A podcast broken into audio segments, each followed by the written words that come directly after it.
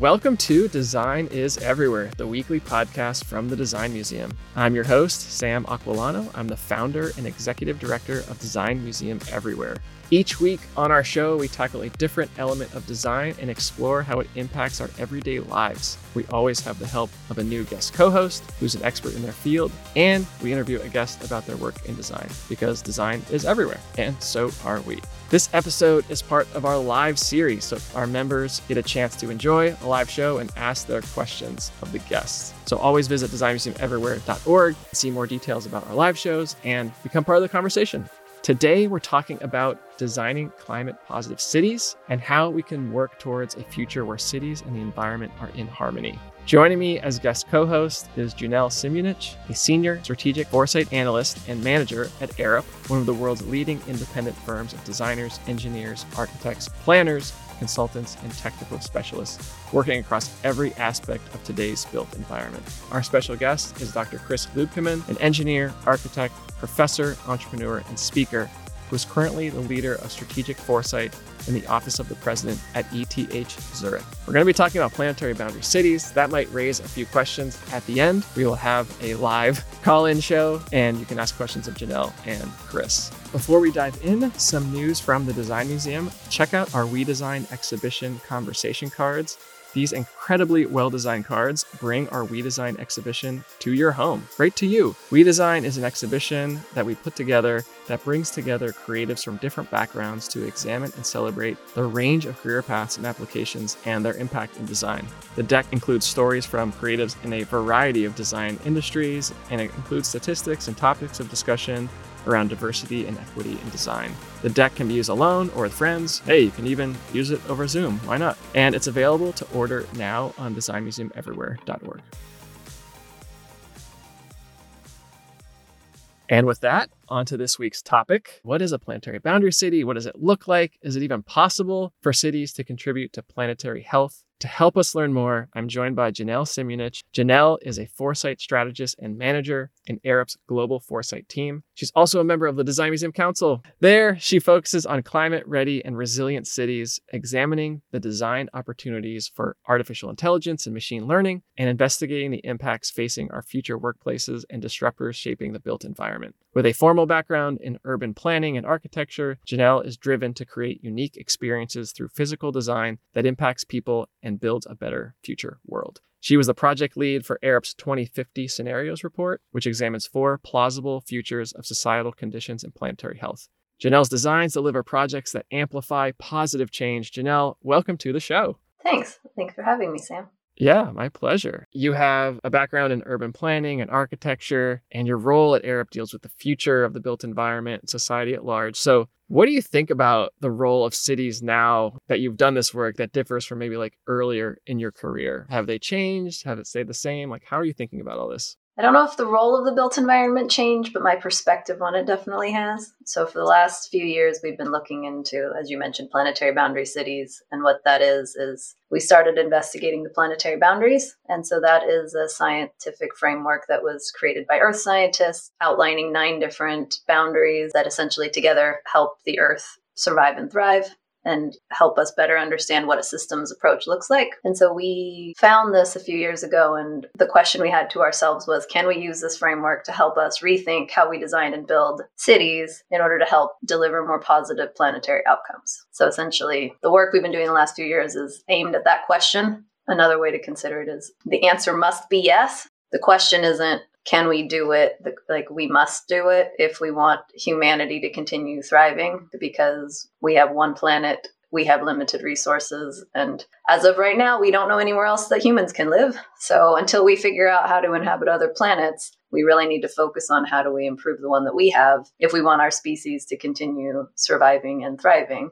Yeah sometimes i think we are in like a science fiction movie where like things are about to get bad. And it's like, how do you communicate that? Because it is a slow burn, right? You know, in the movies, it all happens at once, although maybe we'll get there. So I want to hear about the the boundaries, but can you talk about if we don't make changes, think differently about design, like where are we headed in terms of our cities, our planet? The way that I think about it is the Earth doesn't care if humans are here or not. We're not the first species to inhabit this planet. We won't be the last species to inhabit this planet. And so Earth will be fine either way. It figures itself out. The question is around how long do we want to be here? and how long do we want to continue to have a place that's habitable for us and our children and the next generation etc and so part of the reason we also focus on cities is they are the biggest man-made creation. And as a system a city is the biggest consumer of resources and producer of waste, at which point it creates the most degradation on the planet. We decided to tackle a small problem here. yeah, yeah, you know, start start small. Start small. and try to figure out can we rethink how we do this thing because if we can figure out how to unlock cities as in, you know, the whole system, not cities not one entity, it's a system of systems which makes it increasingly complex. So there's transportation and buildings and food systems and all of the other things. And so if we can start to figure out how to unlock this, then you know the potential for change is infinite. Let's talk about these nine boundaries. Can you share at least some of them to kind of help us wrap our minds around the canvas that we're working within and the framework of this planet?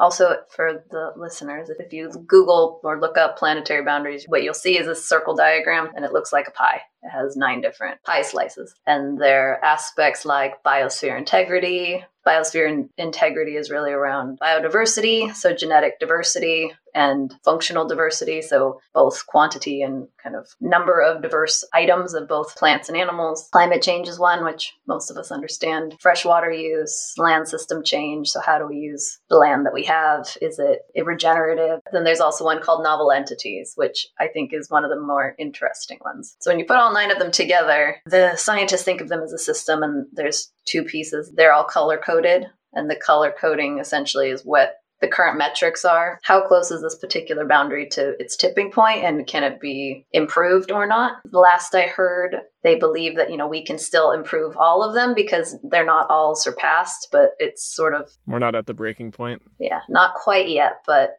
the communal belief seems to be around the year 2030, 2040 right now. We have these next 10 years or so to really change things. And if we don't, unknown what will happen. And novel entities, what you mentioned earlier. I think that one's interesting because if you look at all nine, the other eight are fairly clear what they mean on Earth. There's land and water and ocean and atmosphere. Novel entities, it's kind of like all of the man made things there's a scientific definition, but that's how I interpret it is like plastics and runoff of chemicals and things like that. And so that's sort of the catch all for all of those topics. As a foresight analyst, how do you tackle these things? Is it research? Is it, I guess, what do you do? So, my background, like you mentioned, is architecture and planning. So, I tend to approach lots of problems from that angle of can we design our way out, trying to assess and analyze what's happening today so that we can modify or change it. I don't think that's true. And and I also tend to take a built environment lens, but I typically try to think of ways the built environment can change things, whether we can redesign buildings or rethink transport systems, etc.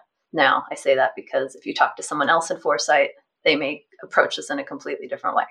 Is like being like a futurist, like that's one word that like I think about. Is it like taking some of these like data points that are kind of happening now and projecting and thinking about what could happen often someone comes to us with a question. Sometimes we create the questions ourselves. So, for instance, the planetary boundaries we came up with it was a question formed by our team, but other times we'll have a client come to us and say, What's the future of transport in this region? Or what's the future of biodiverse cities in my city? And so, if it's driven that way, they come to us with a question, and then the approaches often do some form of desk research and surveying, whether it's interviews or workshops or you know, reading reports or etc. Some sort of content content gathering. When you start digging deep into these different topics, you'll find trends.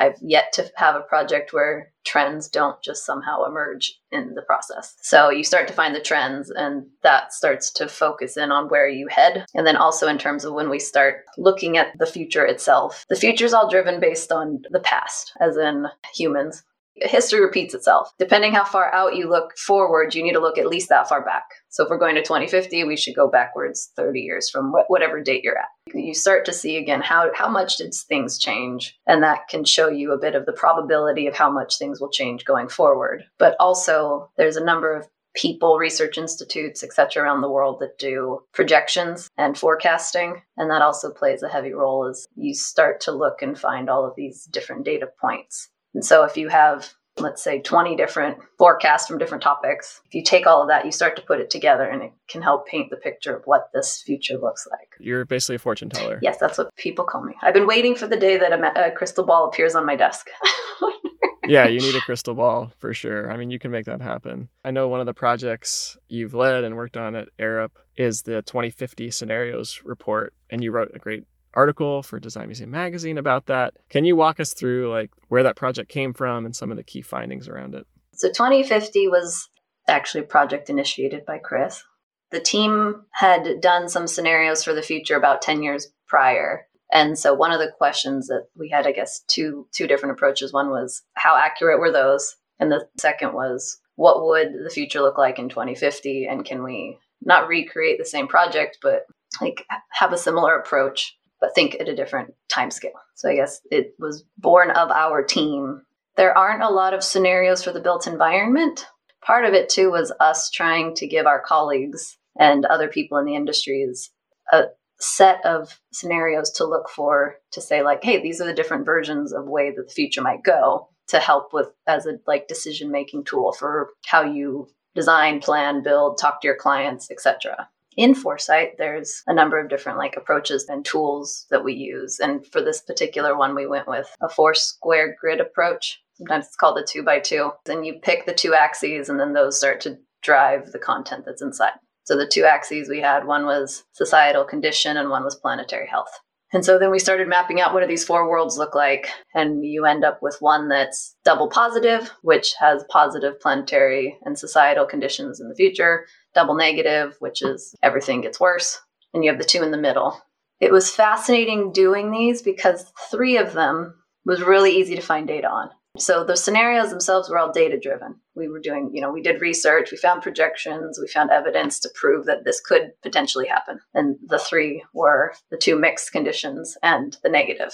The one we could not find, we found some, but not heavy evidence and data for, was the positive condition. And I know as a project team, that made us a little bit sad. One of our past guests mentioned, uh, going back to movies, he basically challenged me to be like, Can you name a movie where there was like a positive view of the future? And the only thing I could come up with was Black Panther as like this, like, you know, Afrofuturist look at what the world could be my ask to you is can you paint the picture for us of what that double positive actually looked like? There's so much negative stuff we could talk about. What did the scenario look like when it was double positive? So it was a world where everybody had a decent income. So people could afford to live in you know reasonable housing. There's green around the city it's a lot more environmentally friendly. We no longer have polluting vehicles. We have active modes of transport. We have healthy food systems. Food comes from regenerative farms right outside of the city. You have flora and fauna back in the city, so there's more birds and there's more bird songs, and noise has diminished because we can do things like put up green facades and other, you know, natural remedies to help minimize noise pollution. The air is clean because we no longer have polluting vehicles. I want your foresight futurist. Can we get there? That's my question. Are you hopeful? Are you optimistic? Can we get to the double positive? I think we have to. But in the meantime, that is what I'm spending my life trying to figure out right now. Because I think we have to be able to figure out a way to do it. And right now, we have all the evidence that says we can. So we know all the solutions. It's just a matter of taking all of the solutions we know of and putting them all together rather than you know delivering them in silos or in isolated pockets. Thanks for being here. Thanks for sharing this. I really appreciate your perspective on all this. Listeners to learn more about janelle's work visit foresight.arup.com we'll post a link to that and the other resources we mentioned in our show notes. And everyone stay with us. Janelle and i will bring in dr chris Luebkeman after a quick break. Design night live is back Join us on Saturday, September 25th at 8 p.m. Eastern for a night filled with all things design. Design Night Live is a Saturday night filled with prizes, familiar faces, networking, a silent auction, and more. We have the amazing Design Matters host, Debbie Millman, as our keynote speaker. During this interactive virtual event, attendees from all over will come together to celebrate design and the effect that storytelling has on all of us. We'll be sharing the vision and impact of Design Museum everywhere and hear from designers from around the world about how storytelling can be so transformative. Join Design Museum everywhere for a night filled with inspiring company and incredible prizes. Get your tickets today. Visit designnightlive.org. See you there.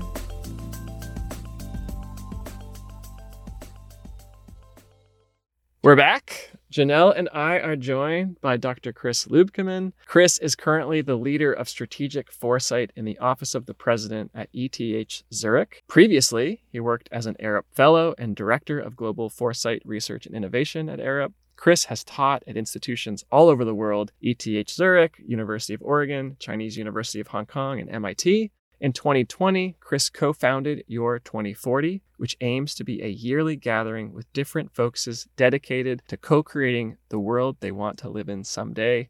Throughout his career as an entrepreneur, engineer, architect, author, and professor, Chris has spoken at TED, WEF, and keynoted dozens of conferences around the world, including design museum conferences. Chris's designs combine an attitude of pragmatic optimism with curiosity and a deep sense of planetary responsibility. Chris, welcome to the show. Sam, thank you. It's really great to be here and great to see you again. Let's kick it off. I mentioned you're the leader of strategic foresight uh, in this hub, the Office of the President at ETH Zurich. This is a sort of recently established hub, a team generates a broad range of ideas for stakeholders around the future. I'm curious, like, what motivates you and drives you to continuing? You've done this throughout your career, like continuing to think about and communicate the future. For me, the future is inevitable. And we become the authors of that future if we so choose. And I truly believe that if you believe in democracy, you have to believe that your voice counts. Every voice counts. And so, therefore, every choice counts. And therefore, what are the some of choices we should be making as we move into the potential future? So, I joined ETH because this is where I came almost 30 years ago to study and to do my PhD, and it changed my worldview. It changed my life for the better. And after being a faculty member, as you mentioned, different parts of the world and joining Arup for 20 years, I decided it was time to come back to the ETH and try to help it be the best version of itself to be prepared for the really profound changes which are coming to higher education. We got a, bit of a preview from Janelle about focusing on what foresight is. There's so many unknowns, there's so many variables. Like, what are the big challenges in doing this kind of work, and, and how do you tackle them?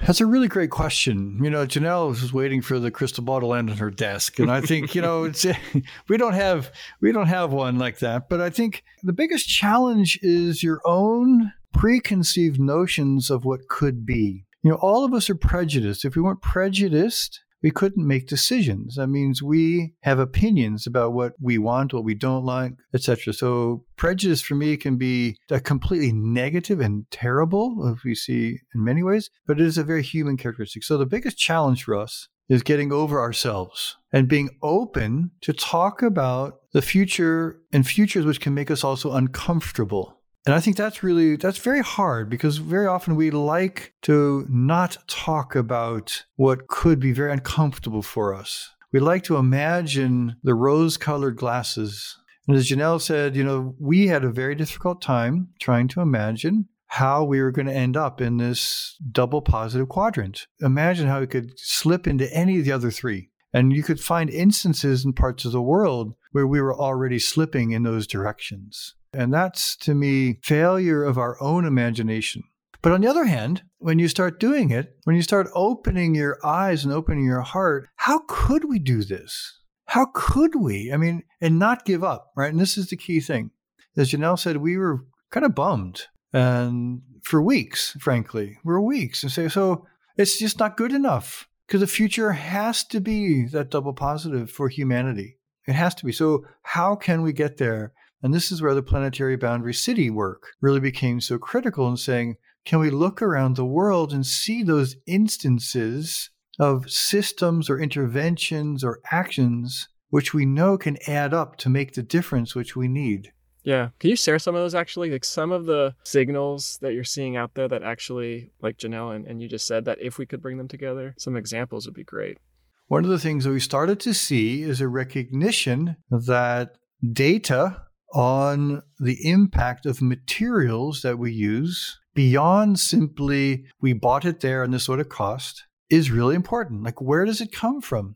Is it virgin material? How much water is it using? Where does the water come from? In the world of climate emissions, this is scope one, two, and three for the emissions, but actually looking beyond just emissions and saying water impact. What else is it doing? Is it destroying natural biosystems? Can, is it replaceable? Is it irreplaceable? So it's actually like almost like that recognition that we can begin to catalog. The second one I'll say is just this idea of, hey, you know, local is not a bad thing. that it doesn't have to come from afar to be great, or the idea doesn't have to come from afar. The product doesn't have to come from afar. And that we're starting to see as well.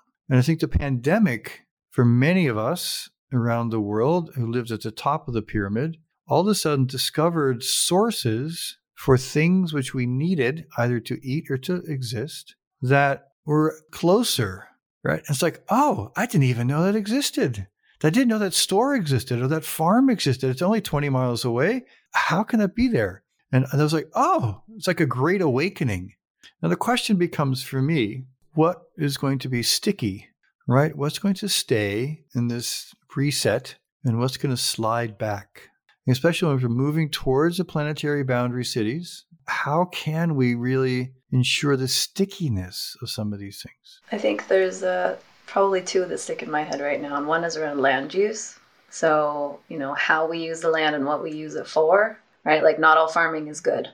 One of the default modes is like, ooh, farming, farm equals good.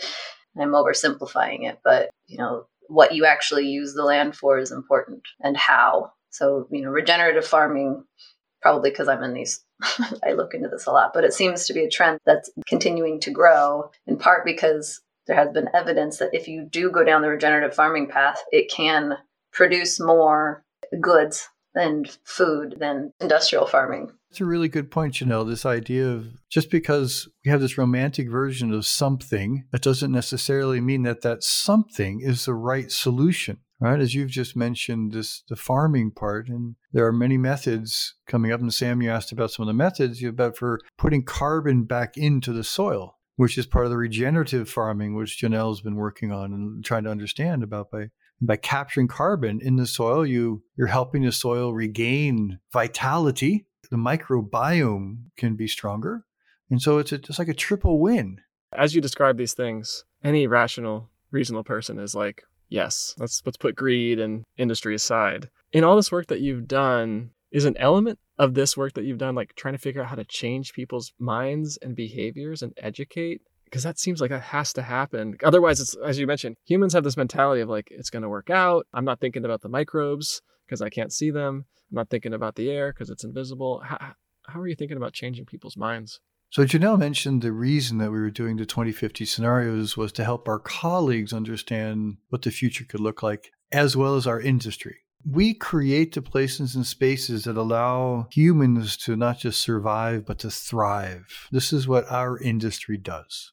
And this is the opportunity and the obligation. And so we're trying to help paint pictures of what that world or those worlds could look like, depending on the decisions which we made as designers, as consumers, as individuals. And so that was absolutely and intentionally an educational program in incorporating the SDGs in a meaningful, measurable, manageable way. And so that was very, very important.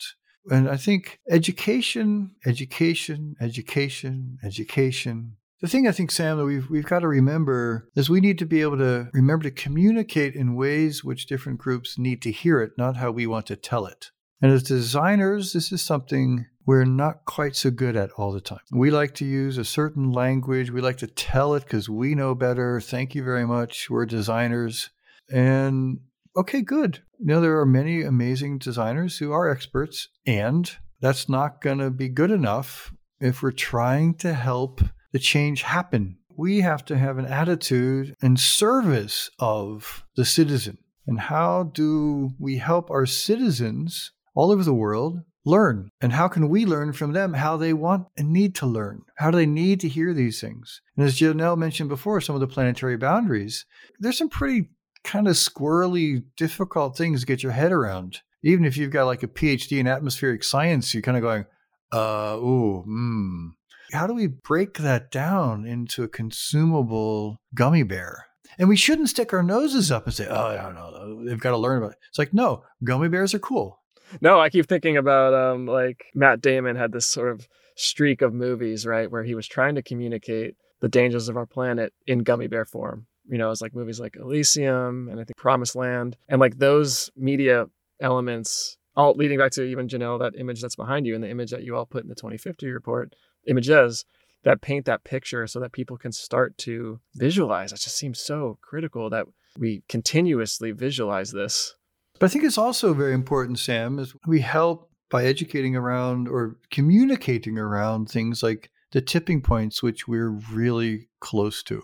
Like the Amazon forest, if we lose between 2 and 3% more of the Amazon forest, we're quite literally cooked. This is, for me, deeply troubling, scary, because what I didn't realize is the Amazon is also a source of water. The forest is a massive source of water up into the atmosphere. And I just didn't think about that. I always thought about it, it's just like it rained and but it the water the air goes up, the water goes up into the atmosphere. When that dries up, ooh, problems. And we'll feel it in Florida. Right? We'll feel it in Munich. We'll feel it in Moscow and Singapore uh, because it's not just Brazil. We have to start being honest. Remember, you asked before about a foresight. You have to be honest about what can happen and be ready to face that. People work towards the future they believe is possible. And if you can visualize that, and that's where I think foresight is really powerful. That if you can paint a picture, whether it's in words or an actual image or whatever format you design in, people will work towards what they believe is possible which is back to 2050 why we needed this one. Because if you only give dystopian futures that's what will happen because that's all you believe in. And so i think that's a really powerful angle that we have the ability to influence. I think that's a really good point and a very important point. To storytelling. To tell a story about the future you wish to have you want to believe in it's worth working towards and it happens at a personal level or at a global level right? If you work on yourself personally and you start going to therapy and whatnot, at some point you start thinking, what is my what is my future? What do I want that to look like? The same is true if you look at humanity on a massive scale, whether it's a city or the world. I like that metaphor. Humanity needs therapy. We're all gonna have like big therapy session, global therapy. All right. what is our communal future? Consult the nine billion people. So, Chris, I know that you're creating a new gathering and community called Your 2040. I was wondering if you might share a little bit about that. Thanks very much, Janelle. Yeah, Your 2040 is something which we started hatching about three years ago, thinking about this vision, exactly what we were talking about just a minute ago. Can we actually co design our future? Do we know what that looks like? So, when where are those pictures? So if you look on, go on the web and, and Google the vision 2050, 2040, 2030, you don't get a whole lot. We need to bring some folks together to accelerate the changes which we know we need to be making. 20 years at Arup, I had the privilege of attending and speaking at many, many, many things. And I think, like, for example, TED has a concept of ideas worth sharing, which is wonderful. We need to share great of idea, lots of ideas, but we need to accelerate those ideas. We need to accelerate the action. We need to accelerate implementation. And so I met an entrepreneur a Swiss entrepreneur at the World Web Forum about three years ago named Reto Gurtner. And he's a man of action. He's like, Chris, if you can't make it happen, it's just a dream.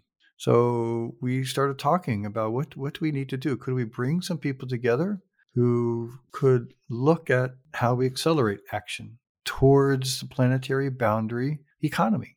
And so we've committed through found a community, a gathering every year for the next 20 years up until 2040. So we can track the impact and accelerate the impact toward planetary boundary living. I'm curious if you can help us paint a picture of a of walking through a planetary boundary city or a resilient city. What is that like to you if I like close my eyes?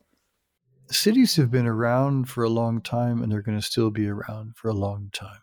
And the planetary boundary city, in many ways, will look the same as it does today, and, it will look very different. So I could imagine that the air in every city is clear, that you can actually see blue sky in the summertime. And so the nitric dioxide is not hovering above you from the emissions, that you can actually hear the birds sing outside because the windows don't have to be shut to keep the noise out from the vehicles. And nature is become an interwoven component of our cities again because nature changes our neurochemistry, our neurology. And so there'll be more pocket parks, there'll be more nature on in and on buildings. And so there'll be a resurgence of that interaction with humans and nature. I imagine that they'll also be more compact um, because I do believe with the planetary boundary cities as we move forward, say 40, 50 years, that the density will have changed. I do believe that, that we'll be giving land back to not only nature, but giving land back to food production. What's harder for me to imagine, Sam, is how we will be building. This is very difficult for me because we're running out of most of the parts of the world are running out of sand and gravel. And concrete is like the quite literally and figuratively the bedrock of the developed world. And so what we're going to do there, I'm not quite sure. The binders we'll use, I'm not quite sure. So those parts of the picture for me a little bit fuzzy, a little bit blurry. Those things I think we're going to solve. And I do believe in the planetary boundary city, we're going to recognize, and each and every citizen will know his or her or their consumption footprint. They will know all the water that they've used and all the products which they've used, and they'll be much, much, much more aware inherently of the impact of their actions. And that I, I think is part of the education part. And it will, right now, that seems really heavy yeah, but awareness. I mean, what could be better to get more people thinking this way? Right. And I, but I don't think, I think in about 20, 30 years, when we finally got there, it won't be heavy. It will become sort of a, a different normal. Every generation has different things that they need to learn how to do. It becomes part of, quote, their normal a good friend of mine here was recently divorced and he was talking to these two younger women who are in the balcony in the building next to him. And he has a, a partner again now. And, he, and these two young women asked him when he was on the balcony smoking, he said, So, where did you meet her? And he said, The dance floor. And they respond and say, What app is that? We don't have that. and to me, this is the perfect example of how different things become normalized. Great. I want to uh, open it up for audience questions. Looks like we have one here from Scott, which I will read. Scott says, isn't cities as environmentally destructive a bit of a trope? Per capita exurbs are much more destructive and emissions producing. Depends on how you define city. And we all have very different definitions, and city doesn't necessarily mean the dense part. There's like city and rural in my classification, I'd probably put three, but if you accept this t- binary system, the way that I personally define the suburbs would be included in cities because they're inherently connected. You don't have suburbs in the middle of nowhere. Well, sometimes you do in the United States, but outside of that, you know, they're usually connected to some larger piece. So, yeah, I think that's true. And that even just like you said, that binary approach is not, is not reality. I completely agree with that. I think it's important to define what mean what one means by destructive and or emissions producing, right? This is complex and complicated. And it's easy to slip into cities are bad, countryside's good, exurbs are bad, you know, farms are good. I think another piece of it is like the way that we've over the years defined city is not again in the only the physical, but it's the city as a system. So it's not just physically where you live, it's it's the system. What's the food system? Where does your food come from? So going back to like industrial agriculture, right? That might be considered rural, but it's supporting the city itself. And so like all of that is part of the bigger footprint. Uh, that's a really, really important question or an important statement, which is thinking of these cities as systems, not just simply as elements, right? And the different types of cities, because they're not just the American cities. There are Africans, and you say, well, which part of Africa? Because South Africa, East Africa, West Africa. I mean, so we've got to be really, really careful and to really recognize that the multiplicity of opportunities and the multiplicity of challenges which a city like Tokyo faces, or a city that even in Zurich, and those are two completely different scales. I can walk across Zurich in an hour. You know, I can't even walk from one neighborhood to another in Tokyo in an hour. I mean, good lord. And at the end of the day, They all require protein. They all require carbohydrates. They all require water. They require energy. So the question then becomes for the planetary boundary city, how do we provide these different systems for citizens and, and within the planetary boundaries? And is it possible? Because the future has to be green. You know, I'm a capitalist, but I still think the future has to be green. Mm-hmm. it's like, mm, we have no choice. It has to be circular. It has to be collective. As Bucky said, we're on spaceship Earth. We've got no place else to go. You know, just the word boundary is is it the urban growth boundary in Portland, Oregon? Because I do often see Portland doing adaptive reuse and doing interesting things. And certainly, if I could just talk about the food scene in Portland, because it's so connected to farms, is unlike anywhere I've ever been. So, can either of you explain that urban growth boundary and how that might play into this? So here's how I understand it because we studied that in school as the exemplar. Whether it is or isn't is another debate, but that's how they teach you in planning school. But the way that they do it in Portland is the way I understand what they had done was essentially they, drew a line around the city and just said all of the development happens inside. Beyond that line, no development. And so, in that context, I think it seems to have worked for Portland in the sense of preventing sprawl. Now, I think it probably has caused some other unintended consequences in terms of reducing urban sprawl and preserving land outside of the city. It seems to have done a good job with that and also creating constraints for design to operate within. So, if you can only operate within this construct, you have to rethink what your transportation system looks like because it needs to operate differently. It can't just, you know, go on forever, etc. Yeah, and I don't want to incorrectly equate like a physical boundary to the boundaries we're talking about. But it's a good start. So for me, urban growth boundaries are very common in Europe and they're not common in the United States. They're perceived as a shrinking of our rights in the United States to own and manipulate the land. This is what we consider as a, a right. In Europe, and for example, here in Zurich, I can walk in 10 minutes to the urban growth boundary and be in a forest. So, any place around Zurich, you can be into forest. And the same in Freiburg, the same in Frankfurt, same in Munich. The idea is that there's a quality of life here at stake. And then you have a right as a citizen to access nature. So it's a very different mindset as to what's important to the general good and Portland has it.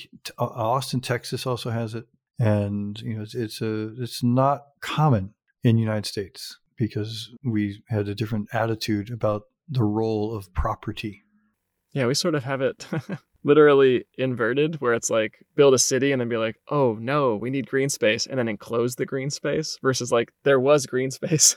we just didn't protect it or provide access to it. Well, the other thing in this states and with cities in general is a city is built on the most modern transportation network at the time it was created right? And so like in europe you have some towns that you can't fit cars in because they were designed when people were on foot or on horse or whatever that format was. So they were designed also in a different way. Whereas in the us everything was aside from you know some of the east coast most west coast was built after cars. So once that network is in place you can't change it. Theoretically in the states we built these giant roads and we could make them smaller. But, you know, that's a whole mindset shift. Saying that because that I think also impacts the growth boundary because it was just built for different type and speed of transportation. We're going to have one more quick audience question. So this comes from Alvis. So they're asking you mentioned sort of like protecting the Amazon, you mentioned sort of microbiome. What are the other opportunities of things that we want to retain, save, design to regenerate Janelle, you've been doing a bit of research on this. Water, water, water, water. Humans inhabit land. We do not inhabit water. When we think of climate and carbon, we think of what are the land based systems to prevent it and use the land based systems to find solutions. So, planting trees, regenerative farming, think of the soil, etc. Well, the ocean is 70 plus percent of Earth's surface and also has just as much carbon being absorbed in climate change. And I don't know the answers, but I think there's a lot of solutions or opportunity areas to think about for that. I would, yes, yes, and to me, the opportunities lie in our consumption behavior, being very aware that we vote with our purchase choices. And so that we make sure that we're aware of the um, origin of where we're buying things from, trying to use things as long as possible, thinking of the circular economy at the highest, highest utilization, and trying to live into that. So, um, thinking about can you use that t shirt another year? Right? Do you really have to go get a new one? Or how about resoling the shoes? Through those decisions we make every day, those little decisions, you, that adds up to a massive change. And this is what Paul Hawken with Project Drawdown was talking about. Everyone can do a little bit, and all those little bits add up to a hell of a lot. Change happens in our everyday decisions. Yeah. Thank you. Thank you both. Thank you, audience, for your great questions. Chris, thank you so much for being here. Appreciate it so much.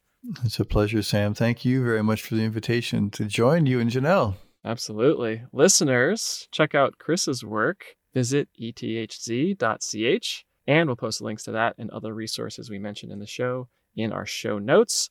Okay, we're going to take our last break and we'll return for the weekly dose of good design.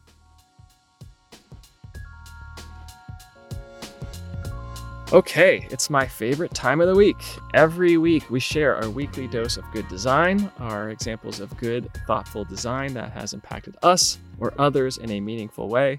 I'll go first. This week, I'm thinking about my garden and just vegetable gardening in general. And as we're recording this, I'm starting to see the tomatoes come and the peppers and the zucchini forming, and it's just the best. My garden is 10 feet by 30 feet in my backyard, and it's like our family project. So I have like a, basically like a four foot fence around the whole thing. So like starting March and April, it's like basically a dirt playpen for my kids. So I just like throw them in there. They're like digging. They help me till the soil, literally, because they're just like digging holes. And then I'm digging a hole right next to them and we're tilling the soil together. Uh, they also help me set up like the hoses for like the irrigation. And then, you know, comes to the end of May and it's now, I think this is our fourth year uh, in this house and doing this garden. It's like planting day has become like a family like day, like a holiday where like we all participate and then we get everything in the ground, seeds, plants, and then we celebrate together as a family.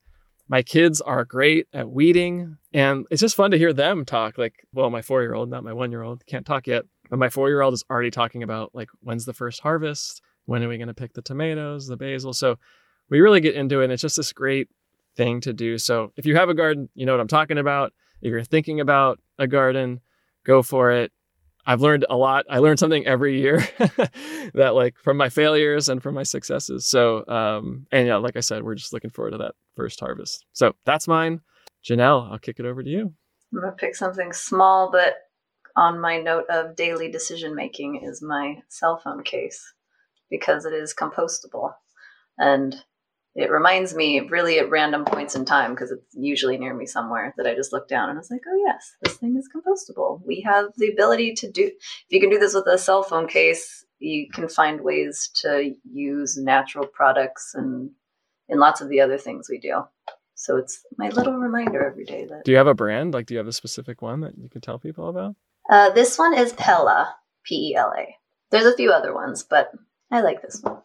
That's very cool. I like both of those. And uh, I have right here in front of me a double walled glass espresso cup. And I have more different sizes, but this is very important for me. I can't start the day without it. And it's just a gorgeous design. It's done by Blomus, B L O M U S. Very clever, very simple, very practical. And you can use it for hot or cold items. So that's my little bit for today. Awesome. Thank you both. Those were so good. That's our show. Thank you again to Janelle Simunich and Dr. Chris Luebkeman for joining us. What an awesome conversation. I learned a lot, so that's always a good sign. to find links to the resources we discussed in our episode, visit designmuseumeverywhere.org and click on podcast. Thank you to our live audience for your great questions and listening in. If you'd like to listen to the show again, it will air on August 12th. Uh, you can find our podcast, Design is Everywhere, anywhere you listen to podcasts. Be sure to subscribe, leave a review, share it with someone you think would learn about the transformative power of design. And we have those new episodes come every Thursday. As always, you can find us on social media. We're on Twitter at design underscore museum, and on Instagram, we're at design museum everywhere. Plus, we're on Facebook and LinkedIn as well. This episode was written, edited, and produced by the amazing Amor Yates, with production assistance by Ryan Flom, editing support by Emily Roberts, and additional research and writing by Tanya Chabla. Our theme music is Orange Sunset by One Wave. For the whole team here at Design Museum Everywhere, thanks for listening, and we'll talk again next week.